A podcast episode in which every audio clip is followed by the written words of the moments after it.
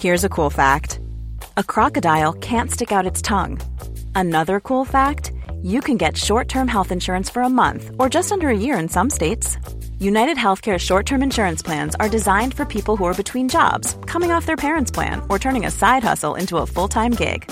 Underwritten by Golden Rule Insurance Company, they offer flexible, budget-friendly coverage with access to a nationwide network of doctors and hospitals. Get more cool facts about United Healthcare short-term plans at U H one dot com. Hey, I'm Ryan Reynolds. Recently, I asked Mint Mobile's legal team if big wireless companies are allowed to raise prices due to inflation. They said yes. And then when I asked if raising prices technically violates those onerous two-year contracts, they said, what the f*** are you talking about, you insane Hollywood ass f- So to recap, we're cutting the price of Mint Unlimited from thirty dollars a month to just fifteen dollars a month. Give it a try at mintmobile.com slash switch. forty-five dollars up front for three months plus taxes and fees. Promo rate for new customers for limited time. Unlimited more than forty gigabytes per month. Slows full terms at mint mobile dot com.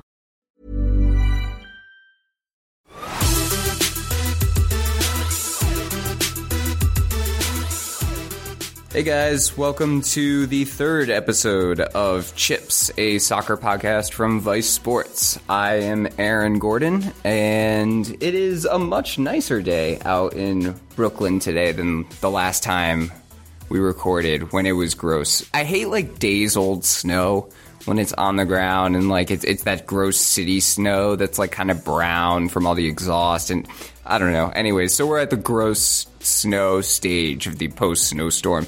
Joining me on the line is someone who is not in Brooklyn. He is, in fact, in London. Will, how are you doing today? I'm well. The weather here is much the same as it was last week, sort of dark and wet. Weather doesn't really, like, change in London, if I remember correctly. Like, I mean, obviously, season to season it does, but, like, once you get in a season, it's basically just that for, like, months, right? Uh, yeah, no, it's basically just been miserable rain for, like, Uh, two, three, four, maybe four weeks. I'm losing track of time. You're right. There, there's no way to like even tell what day it is because yeah, they all just blend into one. That's what I remember from when I lived there, or you know, I studied abroad there for like three months, and that was basically like how I remember it. Like it was just like you would lose track of time because every day would just be exactly the same uh, weather-wise, and it would give you no indication as to like the amount of time passing. Yeah, and then they're also the same in terms of content. I just, you know, show up to Vice and write some articles, and there's pretty much nothing to texture one sort of unit from ex- of existence from another. So, yeah, this is a depressing start to the podcast. Ain't no party like a content party because a content party don't stop. All right, there is some actual soccer stuff we're going to talk about today. Big news today, Will, for some people at least. FIFA has officially announced that the World Cup will officially be expanding, officially, to forty-eight teams. So that's sixteen more teams than the thirty-two team World Cup. Everyone's talking about this. It's obviously the biggest story of the day. Will, do you care at all about this?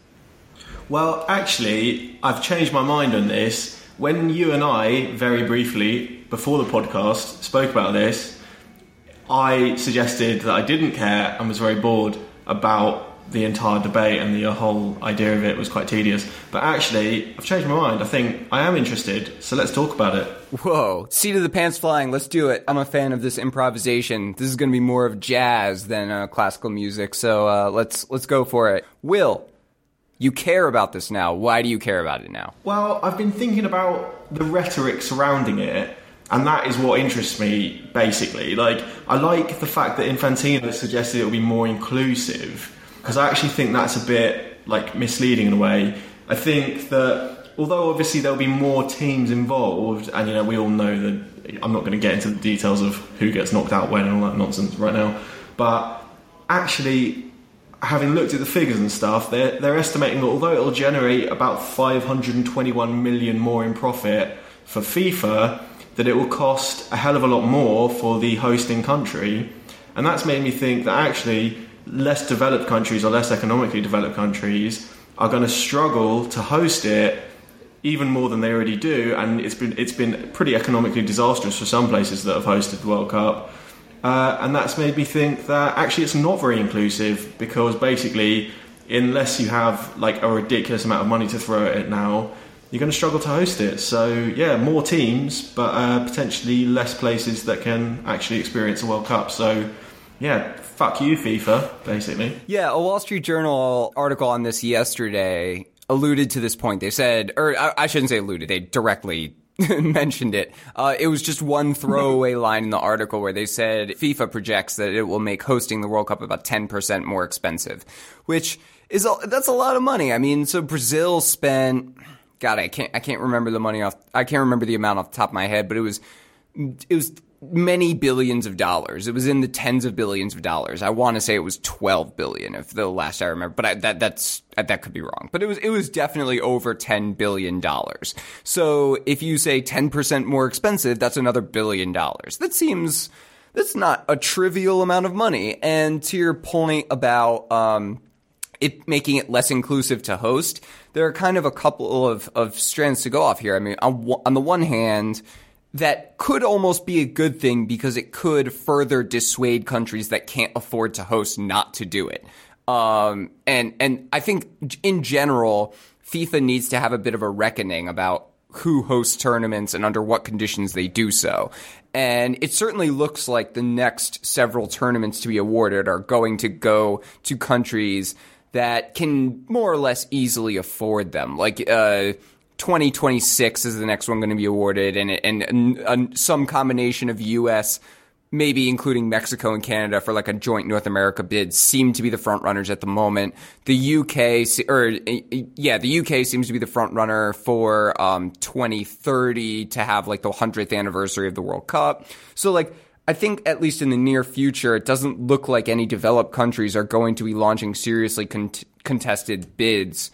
Um, but down the line, I mean, your your point is well taken. This is going to make hosting games, hosting the World Cup more expensive. It's already tremendously. It seems FIFA's going in the wrong direction here. They should be trying to make hosting less expensive, but instead they're going in the complete opposite direction.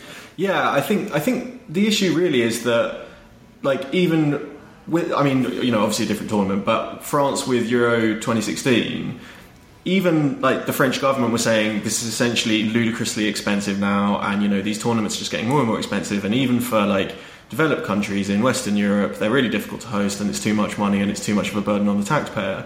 And like that's you know that's basically a developed country saying like football tournaments have become too expensive. Well, ramping up the cup, the cost of hosting a World Cup, you know all I, I mean it, it's already basically you know um ruling out any hosting by sort of a less developed country, and or like like unless you say like unless they go into loads of debt or do something ridiculous economically to host it just for the prestige of it.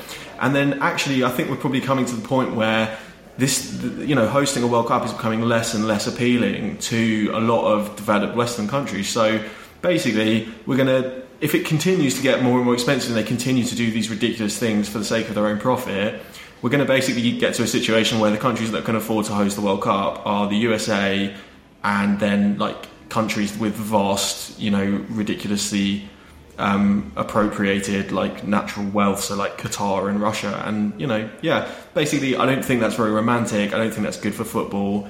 And, yeah, just the whole thing's bollocks, basically. Let's narrow down the terms a little bit here, though, because, like, I, you know, you brought this up within the within the context of inclusivity of the World Cup, and I'm not really sure this changes uh like the hosting question specifically changes that much from this announcement. Like a ten percent increase is not trivial, but I also don't think it really changes the math for many countries involved. Like I don't think I don't think there are many countries in the world, if any, that were considering bidding last week, and now that they know they'll have to accommodate a ten percent cost increase, are thinking twice about it. I think if you could afford the World Cup with thirty-two teams, you can afford it with forty-eight. And if and if you couldn't, it doesn't change anything. Like I'm so I, I mean, isn't it better if, as far as inclusivity goes, with global inclusivity, to um to at least include more teams in the tournament?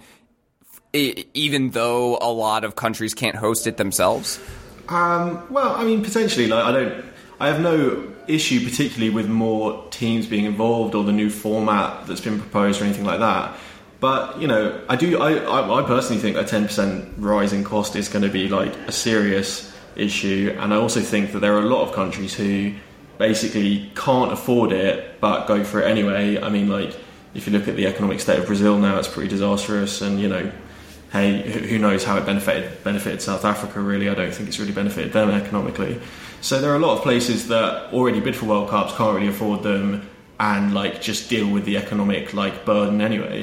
I think a ten percent increase is like going to be pretty disastrous if those people continue to, uh, or if those countries continue to bid. So yeah, I don't know. I, I'm, I'm again, it's nice. It's nice to think that we'll have more, you know, sides involved, and there potentially be more underdog stories, a la kind of Iceland and Wales at Euro twenty sixteen. But you know, I don't know whether that's a, co- a price worth paying for like the actual proper economic burden that it has on countries, because you know football's one thing, but like football's entertainment, isn't it? And an economic burden affects a country in like a, you know thousands of different ways. So it feels a little bit like it puts the football into context, really, the fact that there's going to be a ten percent increase for the hosting country.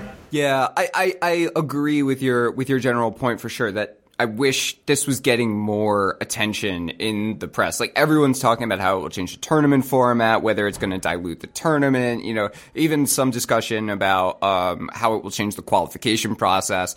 Those are all things worth talking about, but they, they aren't, they pale in comparison to the importance of, like, how this changes the actual economics of the tournament. And nobody really seems to care about it. Like, you know, not to... I give I give the Wall Street Journal credit for highlighting it in their article, for actually mentioning it, but it was literally just one sentence with actually no like analysis on what that means or where the figure comes from, or you know how it might affect you know it, and maybe they just didn't have time to write about it. I mean, who knows? But it definitely seems like this isn't getting talked about enough. So I'm glad you brought it up. Um, thank you, thank you for changing your mind and and deciding you care about something for once. Yeah, it's okay. Yeah, no, it's not. It's not often I do that, but in this case, I've decided that you know what. It's time to make a stand on this podcast. Yes, the chips stand, of course. Um, let's let's so World Cup out of the way. I'm sure I'm sure you will hear about this little known tournament in the future. Um, so we'll move on to something else. Uh, last weekend, uh, there was no Premier League action because it was time for the F A Cup, uh, third round of the F A Cup, if I recall correctly, uh, which means that I. didn't watch much soccer because I don't really care about the F A Cup. Like, I started watching soccer on my own uh, with no real proper guidance from a proper football man. Uh, in the in, I was just, you know, an Amer- dumb American watching soccer, and I was like, what the fuck is this F A Cup thing? I don't get how this works. This makes no sense. Why are all these good teams playing all these bad teams? I'm just going to go do something else. So anyways, I don't really care about the F A Cup, and I mentioned that to you uh, some, what was it, like a week and a, a week ago or so, and you were like, oh no, the F A Cup's great. And then we were like, okay, well now I guess we know what we're going to talk about on Chips. So, uh, Will, defend your ridiculously dumb tournament, please. Well, that's quite a, quite a sort of pointed start, I suppose, but um, I, yeah, I, I think the F A Cup's quite a neglected tournament at the moment. Um Like, if you look at what sort of what happened to Bournemouth, Stoke, and West Brom, I think that's quite indicative of, of how the F A Cup is treated. As in, there are a lot of sides that are essentially quite safe in the middle of the, like the mid-table of the Premier League, who won't take the F A Cup that seriously, which is like a massive cultural change in England. Because in say like the eighties or the nineties, sides you know who who had no real chance of winning the league, say, or like a European trophy, would really go for the F A Cup. It would really matter to them. So there's kind of there's definitely, I think, with the money that's come into the Premier League and the you know the just the, the general financial incentive to stay there, people are ultra ultra conservative about um, you know distracting from the Premier League in any way. So they basically just want Premier League safety, and they're not really bothered about silverware. That's I mean that's that's the club I'm speaking about there, because actually fans really do care, and that's kind of why it's a bit of a shame, really, because fans are definitely um, invested in the F A Cup. But I mean. I suppose, despite that, the F A Cup still has this like residual, incul- like cultural importance here, I think. And yeah, you know, there, like especially third round, which was the round that was just this weekend. That's um, like quite culturally iconic because, as you say, you get you get like you know sides from the Premier League playing sides from you know the potentially the conference, and like I think say Ipswich, who are a Championship side, played Lincoln, who are a conference side um, this weekend, and it was like a two-all draw. There's kind of stuff like that. It's exciting. It's just like quite chaotic. And so I, I can get what you're saying about thinking, God, I don't like what is this? You know, not really understanding it when you were first, like why anyone was doing it when you were first kind of getting into football. But I think it's the chaos that is what's so enjoyable about it. Like it's fun to see, like you know, high play, high-paid pros from the Premier League turn up on like a terrible, terrible pitch in like Sutton or Cambridge or wherever, you know, some regional place in the U K, and then just like watch them scrap it out with a load of like brickies and builders and plumbers and stuff for forty, you know, ninety minutes. That's a uh, that's fun, I think. So yeah, there's, you know, there's kind of that, the chaos element of it is what's what you're meant to enjoy. So yeah, embrace the chaos, Aaron. Okay, so like when I was introduced to the F A Cup, like, basically the only thing I heard about it is the tagline, like the magic of the F A Cup. And like I heard it from people who actually believe like in that. Like they didn't use the phrase ironically. And I never understood what that is supposed to mean. Like it's it, you know, it's like, I don't know, you're never supposed to get explained that something is great before you experience the greatness yourself. Because obviously then you're going to watch it or experience it and you're going to be like, "What? This is not what I had in my mind."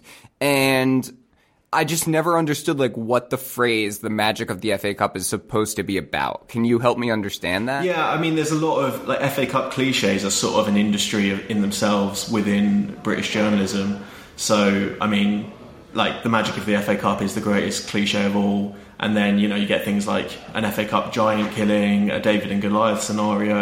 Like someone will call a small side the minnows. You know, there's that kind of th- like. There's a lot of cliches that are invested in the F A Cup, but I suppose like yeah, the magic of the cup is a you know a bit of a fallacy in that yeah it's great. I mean basically the magic of the cup is meant to sum up when aside from you know.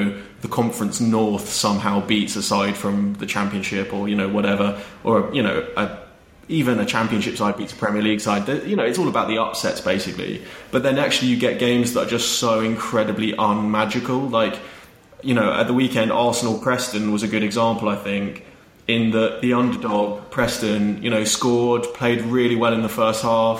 It looked like it was a prime F A Cup upset and the magic levels were kind of Harry Potter-esque. You know, they were they were flying. There was a lot of... It was Gandalf-esque magic going on there. And then, uh, yeah, then Arsenal just very routinely and boringly and sort of quite harshly just, yeah, just beat them in the second half. So it's pretty unmagical. It's, that's like the industrial, really, the industry of the F A Cup. So, um, yeah, I mean, it's an old cliche and sometimes you do get magical occurrences and other times you get extremely mundane occurrences like Arsenal just... you know, quite tediously scraping past Preston. And then you get, like, Manchester United just absolutely shellacking Reading. Like, I mean, that wasn't enjoyable to experience. Maybe, like, if you were, maybe if you were a Manchester United fan, I don't know. But it's, like, even if you're a United fan, like, okay, so you kick the crap out of a team that is so much your inferior in every possible way. Like, how can you really derive much pleasure from that? It's like watching, like, the school bully beat up a dog or something. Like, it's just not... It's like, you you just feel gross watching. Yeah, yeah, no, I agree. In fact, that's another good example, probably even better than Arsenal-Preston, in that there was literally nothing for Reading fans to enjoy in that. It was like they turned up, they were just soundly beaten from beginning to end, and then they went home. So, yeah, I mean, that's, you know, not not the magic of the F A Cup. That's kind of the precise opposite. But then, like... you know, you see Millwall beating Bournemouth three nil. That's something that they'll remember, you know, Millwall fans will remember for a long time. That, you know, there's a kernel of there's a kernel of something special there, I guess. And, you know, especially, I think what really what's really remembered um, at clubs, but also in kind of U K football cup, like folklore more generally, is when people go on F A Cup runs. So, you know, a small side ends up getting to the, you know, semi-finals or the quarter-finals. It doesn't really matter how far you go as long as you you know get a few scalps, as another cliche, uh, along the way. And I think, you know, say that Millwall now ran to the quarter-finals, that would be prime magic of the F A Cup. There would be there would be magic magical happenings going on everywhere in Britain if that occurred. So, you know, that's what you want to look out for, a good cup run, and that hopefully will get you in the F A Cup spirit. I mean, this sounds basically like, you know, our, like the N C A A tournament, like the, the college basketball tournament we have every March. It sounds like you, it, like the principles sound very similar in that, like you have, you have, you know, your, your gigantic, you know, teams that have all the best players. And in the first round, they meet up with a bunch of shitty, terrible teams and they almost always beat them. But there are like the few exceptions. And sometimes you get a team that nobody even thought about that ends up going on, like, you know, it ends up making it to like the Sweet sixteen or even like the Final Four. And then that's the shit people remember for all of time. And I get that. Like, I, I get people get excited to see those things, but I don't know. Maybe it's just because I'm, like, a thoroughly depressing human being that I just think, like, of course, that's going to happen. Like, you just play, like, if you just, it's just basic statistics that, you know, every once in a while you're going to get some team that isn't ranked highly that does well. Like, that's just how statistics work. And it really has nothing to do with the team itself. It's just kind of like odds and, and just the way that randomness exists in our world. So, like, I'm probably the most skeptical person in the world when it comes to, like, actually just sitting back and being like, oh, F A Cup magic, it's so wonderful. But the tournament just seems so broken to me. Like, back to getting back to the F A Cup, like the, for, the just the the incentives at play for so many of the teams and the format and how it comes up in the league season. Like, it just seems so broken to actually elicit matchups of multiple teams that care about winning. Yeah, I mean, there you know there are upsides to it. I mean, firstly, that was very depressing, your rant about statistics there. I mean. Yeah, you can. I mean, you can pretty much reduce anything in the world to just basic mathematics. But like, uh, I know it's just like, I, I know, and like, I feel awful saying it, but it's also like, I don't want to say it's how I view the world because it's obviously not how I view the world. But it also just like makes me, I don't know. It also just, I get like depressed, not depressed, but yeah, I get depressed when I see people just like completely ignoring it too. Like when, like when people, you know, especially sports writers, like derive some significant grand meaning from like, uh, you know, a, like in, in two thousand six when George Mason like went to the Final Four in the N C A A tournament, which is basically like a long cup run. The principle is exactly the same. And everyone was like, what can we learn about this team? Like how they represent like plucky underdogs. And I was like, this tournament has been played for, for like fifty years. And every once in a while a team does this just because that's going to happen sometimes. It's not some grand cosmic event we need to dissect. Like I'm all fine with like enjoying it. Like seriously, enjoy it. Like, but don't try and make it into like something bigger to like interpret. And that's what really. Yeah, this is the same logic that like if someone said, "I love you," you'd be like, "Love isn't actually a real thing. It's a concept we've made up. And actually, this is just a series of emotions that you're feeling in the synapses of your brain."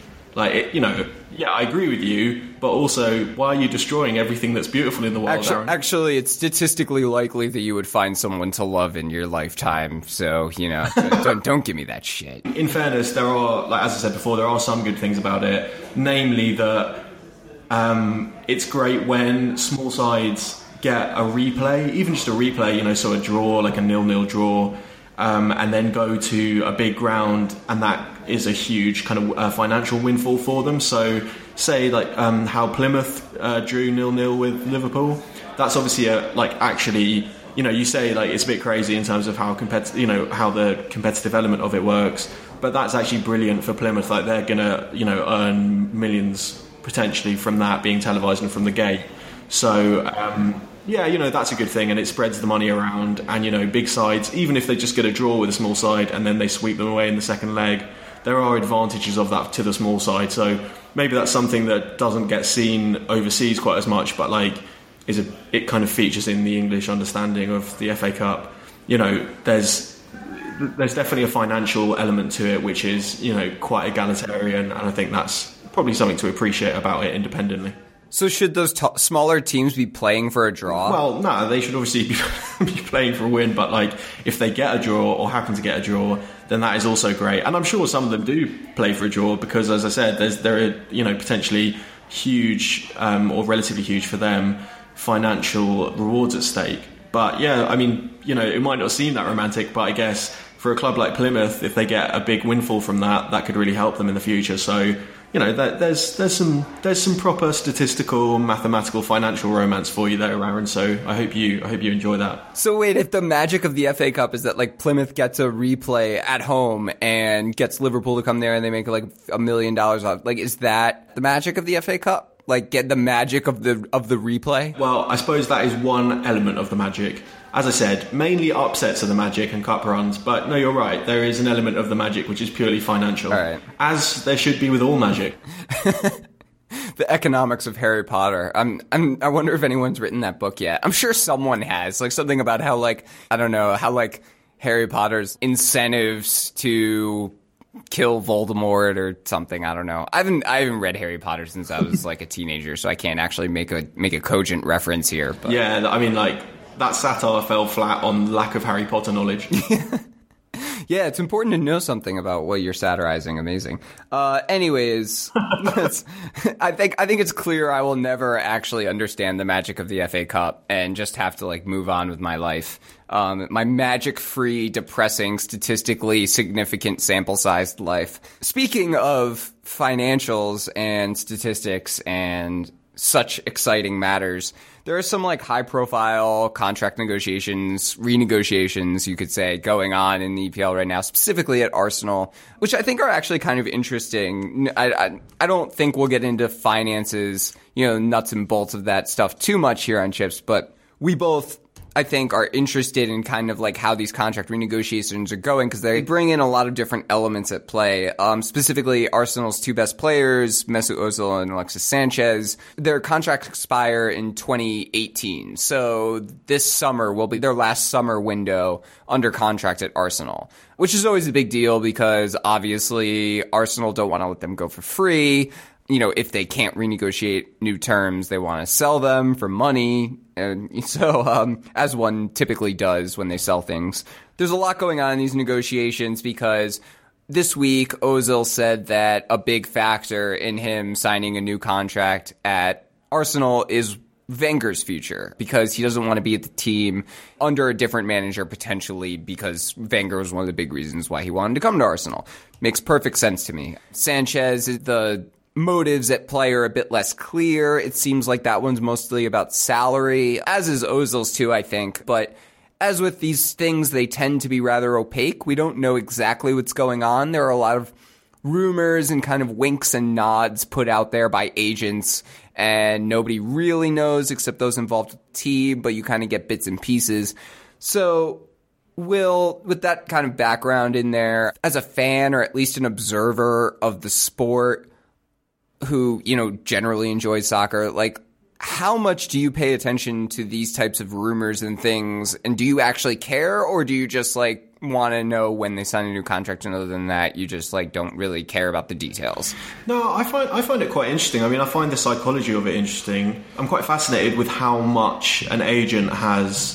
You know, the, the basically the various strategies available to an agent and how much influence they have over a transfer. You know, sorry, not transfer, but um, well, potential transfer, but a contract renegotiation. In that, you know, when you're saying it's opaque, I mean, it basically is completely opaque, I would say. And most of the information fed to journalists and the press through sources is probably. I mean, I can't imagine, I can't see any um, advantage really of a club leaking that information. So it's basically. In my opinion, most of it is linked by uh, is uh, leaked by agents, and that that's kind of pretty interesting. You know, the fact that it doesn't actually matter whether the details of a story are true, or like whether how how accurate a story is in terms of who's neg- who's demanding what, and you know what wages are being demanded.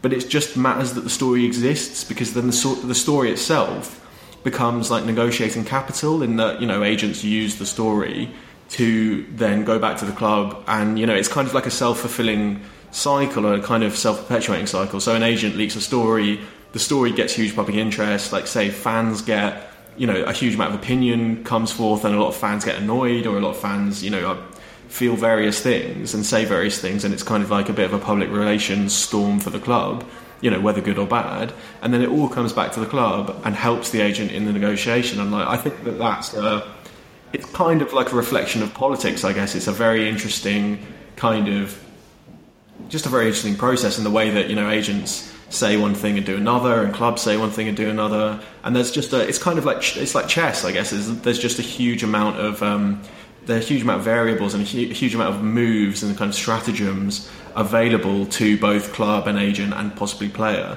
So yeah, it's a it's a very interesting process. I think it is it is interesting. I mean, yeah, I mean, how much how much is it reported on in the U S, and how much do people, you know, is it as big as it is here? Because I know here it's a, you know, basically reporting on contract negotiation is like an industry within the industry of journalism. It's like an industry within an industry. So, I mean, is that the same in the U S? Are people as, as interested in the kind of nitty-gritty of it? Yeah, I think, like, you know, obviously the scale is totally different just because, you know, just because, you know, fewer people pay attention to soccer here. But it, it It does have like a, it's, you know, reported spheres. I would say the scale proportionally is similar.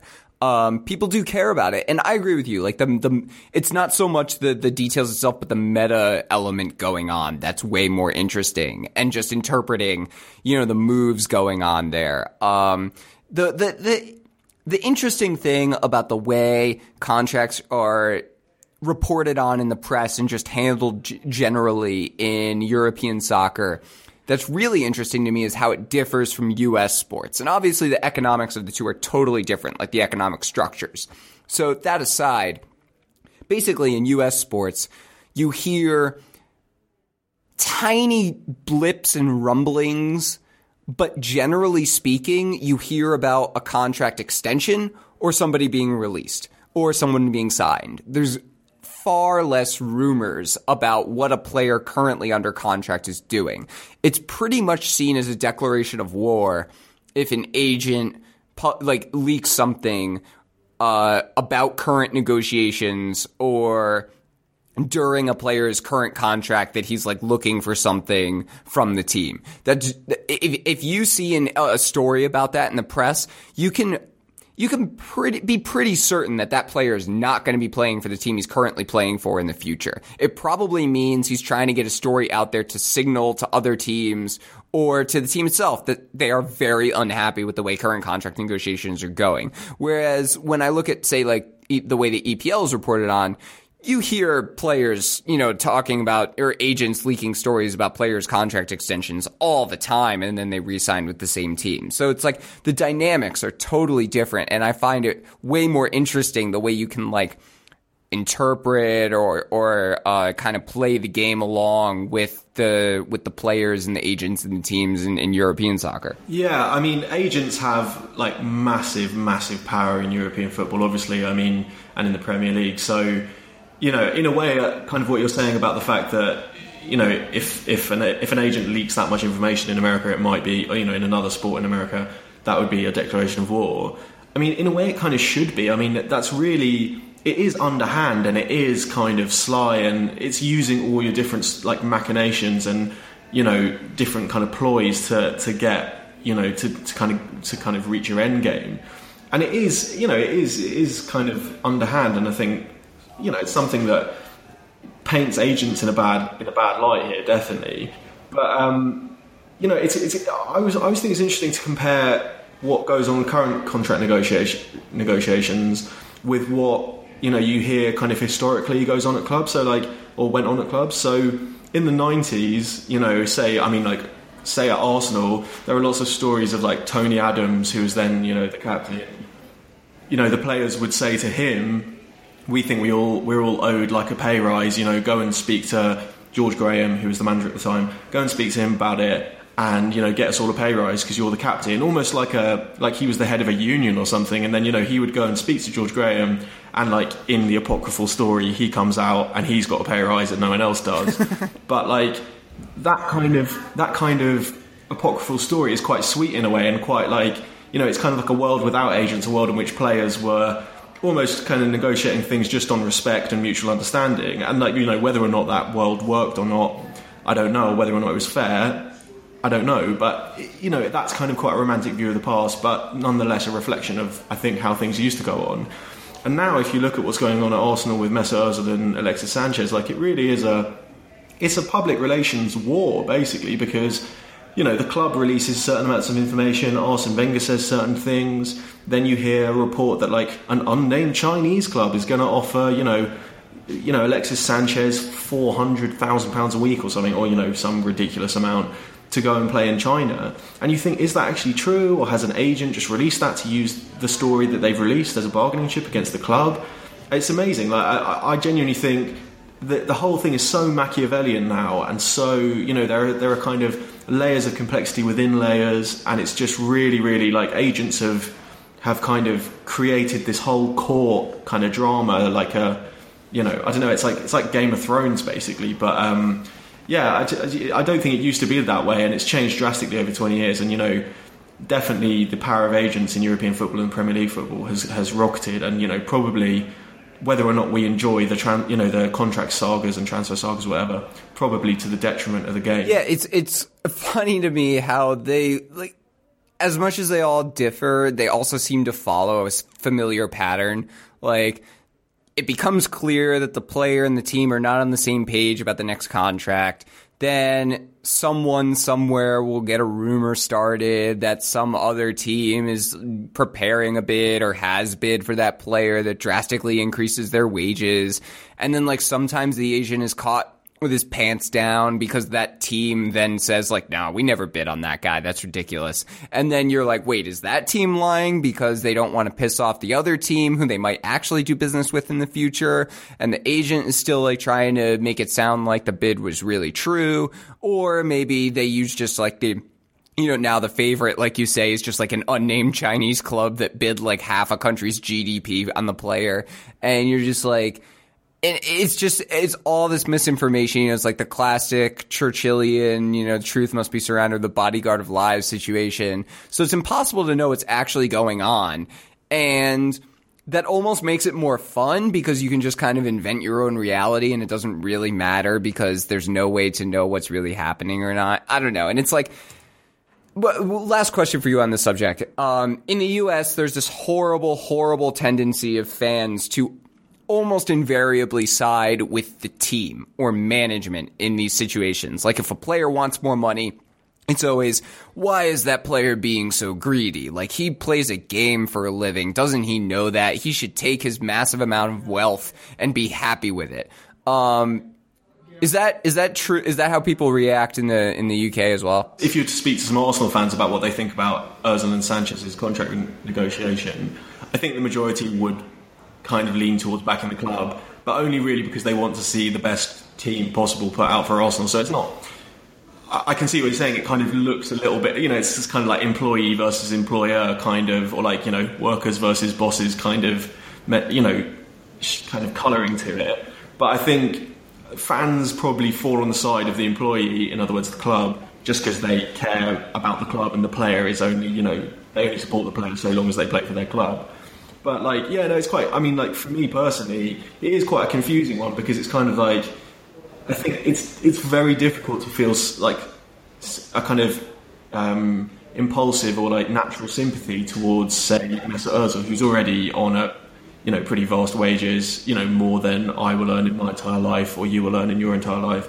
And, um, you know, and now wants, like, loads more. And it's kind of, it, it just naturally is quite difficult to almost sympathise with that. But then also, you know, looking back at the history of football and, you know, how when players unionised and, you know, kind of collectively bargained for wages and stuff in, a, I guess, in the sixties and seventies and then onwards, you know, they were not, they were they were basically employees and they were they were basically exploited by the clubs for, you know, for huge profit back then. And, yeah, I mean, the process is in many ways a good one. The employee now has a lot more money. A lot, a lot of the guys who play football are from, you know, not not from, like, wealthy backgrounds but poor backgrounds, so in a way it's great that they're set for life and they have a huge amount of cash. Um, but yeah, no, I'll just, on a natural kind of, there's almost like just, just some instinctive part of me that actually does, as you say, kind of just back the club because you you just feel that there's this individual with all this money and is asking for more money, and it's kind of, I know I know it is terrible, and like you said it's terrible, but I don't know I don't know why, there's just an instinctive kind of, but he's on one hundred forty grand, you know, I don't know, it just, it does pop into the mind, it's impossible to dispel it, even though in some ways intellectually I'm on the side of the players, if you see what I mean. I mean, I see what you mean, but I also want to slap you in the face for it. Like, that's, oh god, and there's, why are you, like, sympathizing with this team that makes billions of, di- of pounds or dollars every year and is trying to, like, you know, oh, but we can't pay this player the, you know, a wage that's comparable with other players of his talent. You know, it's like, I don't, it, like, the number is almost inconsequential to me because I can sympathize with an employee who sees other people at his level performing at his level, and yet he is vastly, uh, he is compensated at a, at a at a level far below that. Like, I think it's, I think the number is almost inconsequential. Like, I mean, studies have shown over and over that people compare themselves to other people at their level, and that happiness is not really, like, an absolute thing. Like, I don't think you know, I don't go around thinking I'm so much better off than like someone in a third world country, therefore I shouldn't complain about my wage.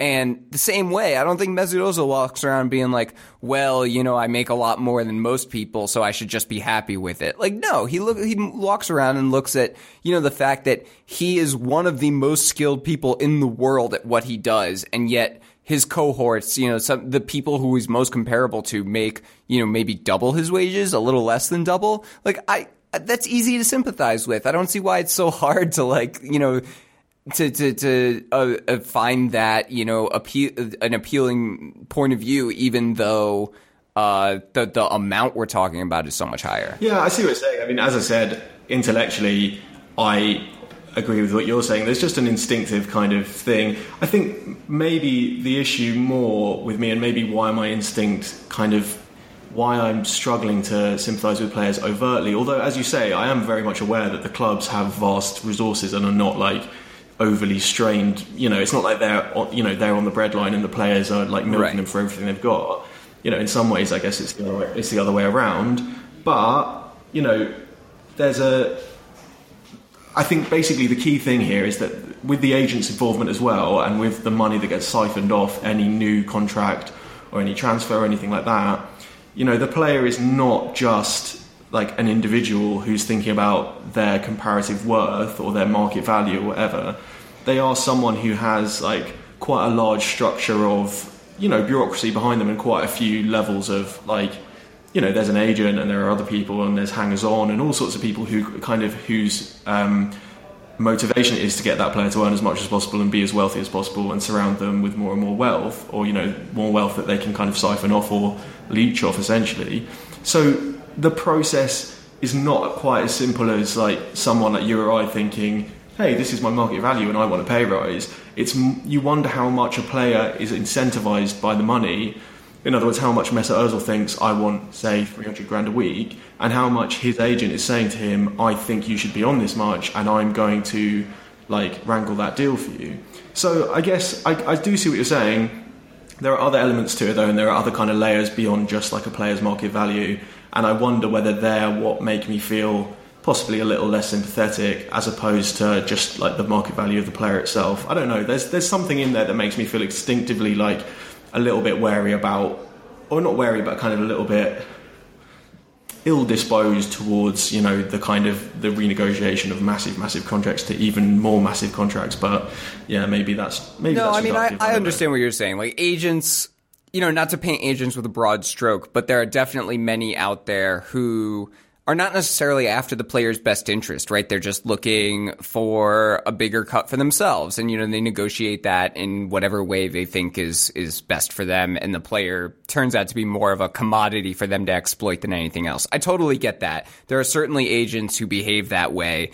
And it's hard to really know who is who um, without being, you know, in, more involved in the process. Uh That being said, you know, agents do sometimes, often, I don't know, somewhere in the middle, they occasionally serve an important purpose in that a lot of these players don't understand the mechanisms of, you know, contract negotiations and, and market value and things like that. I mean, they, they, they have a rudimentary understanding of them because they've spent their entire lives learning about soccer and performing soccer at the highest possible level and not learning about how to negotiate their own contracts. It's very... It's a very, you know, difficult situation to really parse out. So I, I do understand where you're coming from there. I think that's probably as good of a place as any to kind of just leave it. You know, like like we always say, it, you know, there's it's somewhere in the middle. You're right. There, there, there's definitely a role that agents play that is important. And as I said, you know, the old like Tony Adams anecdote, clearly that was not entirely a good way for contract renegotiation to work from the player's point of view. So yeah, it's good for Tony Adams, I guess. I guess, yeah, basically. But I guess you um, you're kind of relying on agents being, you know, in some ways ethical and representing their clients in an ethical way. And I'm sure some do, and then I'm sure that a lot of others don't. And the other, the people who don't are probably having a, a fairly negative economic effect on football as a whole, I think. But anyway, I I think you're right. It is a middle ground. That about covers it for today. There's really not much else to talk about, to be honest. We got an, another E P L weekend coming up this weekend. Thank God. I just, ugh, if I have to, you know, if I have to go outside again, I don't know what, what I'll do. Actually, I didn't go outside at all last weekend. It was snowing and I stayed inside and read and, Yeah, so I don't know what I'm I don't know what I'm griping about. I'm going to spend another weekend indoors, and it's going to be fucking great. Uh, Will, do you have any final thoughts for the people out there? Have you written anything this week that you want to share? Have you done anything interesting? Do you have any kind thoughts for the good people of Chip's podcast? Uh, no, I don't have any kind thoughts for them um, at all, but I have been writing some stuff. There's some stuff I've written. One thing coming up is uh, something on why football clubs are engaging directly with uh, transfer rumours, and it's just generally about clubs having a media watch, stuff like that, kind of engaging with the whole transfer rumour industry, and what exactly that, how exactly that benefits them, basically, and what, what that does for them. So, yeah, read read that, read read my content. I've I've written a few things about the World Cup expansion, shorter things, just about how qualifiers might be reworked so that they don't become a boring doldrum mess of two years of pointless games. I've been working on some bigger things that hopefully um, I'll be able to talk about next week. Thank you for listening. Thank you for listening. Thank you for listening. Uh, the, the, you can follow us on Twitter at, at Chips Podcast, and you can email us questions, comments, concerns, hand, uh, send us your post address so I can respond to you with handwritten letter. I've sent out a few, actually, so um, hopefully people will make those known to the public so we can share that. But yeah, you can re- email us chips at vice sports dot com. And thank you for listening. Have a wonderful week.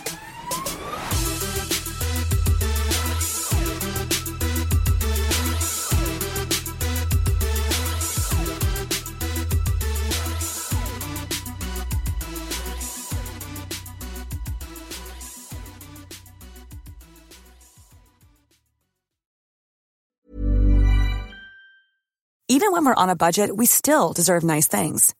Quince is a place to scoop up stunning high-end goods for fifty to eighty percent less than similar brands. They have buttery soft cashmere sweaters starting at fifty dollars, luxurious Italian leather bags, and so much more. Plus, Quince only works with factories that use safe, ethical, and responsible manufacturing. Get the high-end goods you'll love without the high price tag with Quince. Go to quince dot com slash style for free shipping and three sixty-five day returns. Hi, this is Craig Robinson from Ways to Win, and support for this podcast comes from Invesco Q Q Q, the official E T F of the N C double A. Invesco Q Q Q is proud to sponsor this episode, and even prouder to provide access to innovation for the last twenty-five years. Basketball has had innovations over the years, too. We're seeing the game played in new ways every day. Learn more at Invesco dot com slash Q Q Q. Let's rethink possibility. Invesco Distributors, Incorporated.